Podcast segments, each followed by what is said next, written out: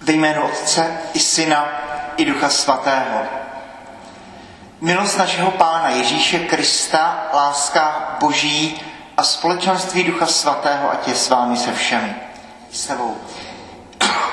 Pardon, vítejte všichni dnes v 15. neděli liturgického mezidobí 10. července. Překrásné texty dneska uslyšíme a chci ale dneska především přivítat malého Benedikta Jelena, který se stane křesťanem a který dneska přijme svátost křtu. Je to svátost jako vodopád z hora, který padá na celou naši farnost, na rodiče, na kmotru i na všechny. Tedy chci přivítat malého Benedikta, tatínka Vildu, Petru a kmotřičku Zdeníku.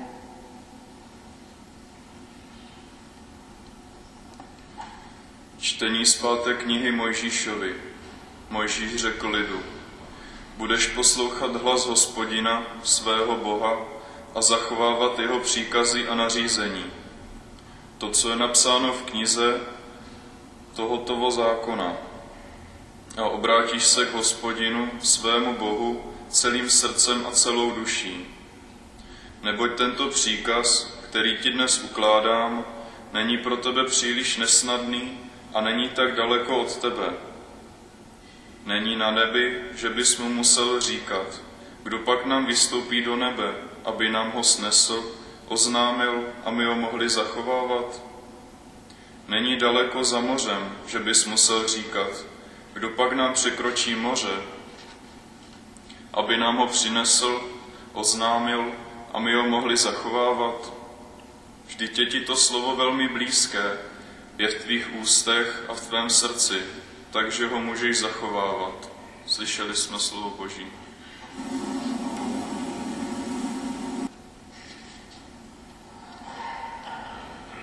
Čtení z listu svatého apoštola Pavla Kolosanů. Ježíš Kristus je věrný obraz neviditelného Boha, prvorozený z celého tvorstva. V něm bylo stvořeno všechno na nebi i na zemi, svět viditelný i neviditelný. Ať už jsou to andělé při trůnu, ať už jsou to panstva nebo knížata, ať jsou to mocnosti. Všechno je stvořeno skrze něho a pro něho. Kristus je dříve než všechno ostatní a všechno trvá v něm. A on je hlava těla, to je církve. On je počátek, prvorozený mezi vzkříšenými z mrtvých tak má ve všem prvenství. Bůh totiž rozhodl, aby v něm sídlila plnost dokonalosti a že skrze něho usmíří se sebou všech skotvorstva jak na zemi, tak na, zem, na, na nebi tím, že jeho krví prolitou na kříži zjedná pokoj. Slyšeli jsme slovo Boží.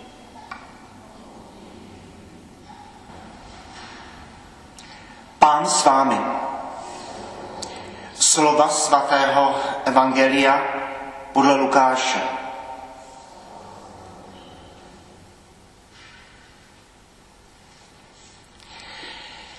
Jeden znalec zákona povstal, aby přivedl Ježíše do úzkých a zeptal se ho, mistře, co mám dělat, abych dostal věčný život. Ježíš mu řekl, co je psáno v zákoně, jak tam čteš.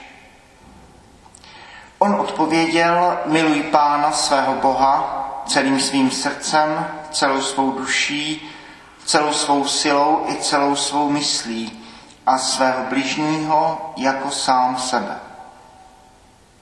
Řekl mu, správně si odpověděl, to dělej a budeš žít.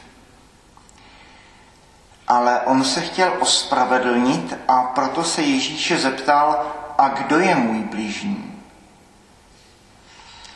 Ježíš se ujal slova a řekl, jeden člověk šel z Jeruzaléma do Jericha a odstl se mezi lupiči. Ti ho o všechno obrali, zbyli, nechali na polomrtvého a odešli.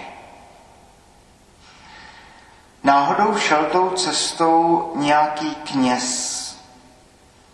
Viděl ho, ale vyhnul se. Stejně i jeden levita – Přišel k tomu místu, viděl ho, ale vyhnul se mu. Také jeden Samaritán přišel na své cestě k němu, viděl ho a bylo mu ho líto. Přistoupil k němu, nalil mu doran oleje a vína, obvázal je, vysadil ho na svého soumara, dopravil do hostince a staral se o něho. Druhého dne vytáhl dva denáry a dal je hostinskému se slovy starej se o něho. A co vynaložíš navíc, já ti doplatím, až se budu vracet. Co myslíš, kdo z těch tří se zachoval jako blížní k tomu, který se odstl mezi lupiči? On odpověděl, ten, kdo mu prokázal milosedenství. A Ježíš mu řekl, jdi a stejně jednej i ty. Slyšeli jsme slovo Boží.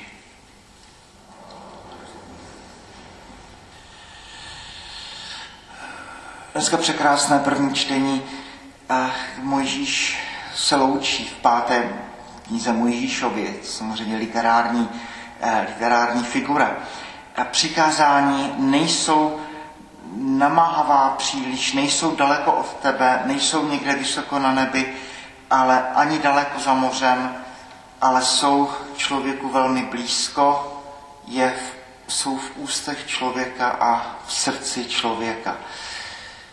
Krásný židovský příběh o tom chudém židu žijícím v Krakově, který má sen, ať se vydá na západ, že tam je město, v městě řeka, přes řeku most a u paty mostu zakopán poklad. A tento Ejcik Jekel se probudí ráno a říká si, no sen je sen, já musím žít svůj život. Druhou noc totéž, naléhavý hlas, běž směrem na západ, město, most, řeka, kopej. A třetí noc ještě naléhavěji a hlas s viditelnou nervozitou říká, co tady ještě děláš? Vyraz směrem na západ a běž, jak ti říkám. A tento chudý Ejcik Jekyll si říká, no tak nemám co ztratit, tak půjdu. A opravdu jde směrem na západ, potká Prahu, Vltavu, Karlův most, všechno jako ve snu, jenomže na mostě je stráž a on neví, co a jak. Tak chodí sem a tam, vidí to místo, kde je zakopán poklad a dělá to tak neobratně, že stráž ho zatkne jako špeha a začne ho vyslýchat. A jak na něho uhodí, tak on v té své prostotě řekne celý příběh tak, jak se stal. A ten důstojník, který ho vyslýchá, tak eh, se dá do velkého smíchu a říká mu, ty jsi opravdu hloupý a prostý, protože já ti řeknu, co se zdálo mně. Měl jsem sen, že někde daleko na východě je chudá pastouška, tam je pec, té pastoušce a pod pecí je poklad. Ale já jsem racionální člověk, já vím, že sen je sen. Pravda, druhou noc se mi to zdálo znovu, naléhavěji. I třetí noc mě hlas nabádal, abych se vypravil na východ a našel pastoušku pec a v ní zakopán poklad. Ale jak vidíš, já jsem racionální člověk, já si vážím svého místa a zůstávám zde.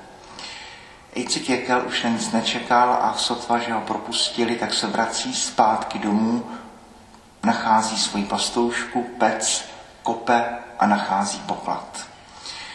A židovský příběh, který je v mnoha a mnoha variantách vyprávěn, který vlastně rezonuje s dnešním prvním čtením. Poklad mám zakopán ve svém srdci. Přikázání desatera, přikázání lásky, nejsou omezení člověka, která by mu bránila v šťastném životě, a naopak jsou to přikázání, které člověka vedou k šťastnému životu. Někdy se říká s možná i trochou ironie, že je to ten západní člověk, který pardon, jako když si koupí tu pračku a nečte si návod, tak zkouší do toho dát všechny ty možné eh, věci, prádlo, prášek, zapojit vodu, odpady a pořád se mu to nedaří, protože, protože uh, si nečtete návod a pořád to zkouší, kope do toho, třese s tím a nedaří se to. A teprve, až je v úzkých, tak si přečte návod a najednou se to všechno uh, zapojí. A metafora západního člověka když už se nám ten život ne a ne podařit a člověk se svým životem třese, kope do něho a on pořád ne a ne se povést, tak si aspoň člověče přečti návod.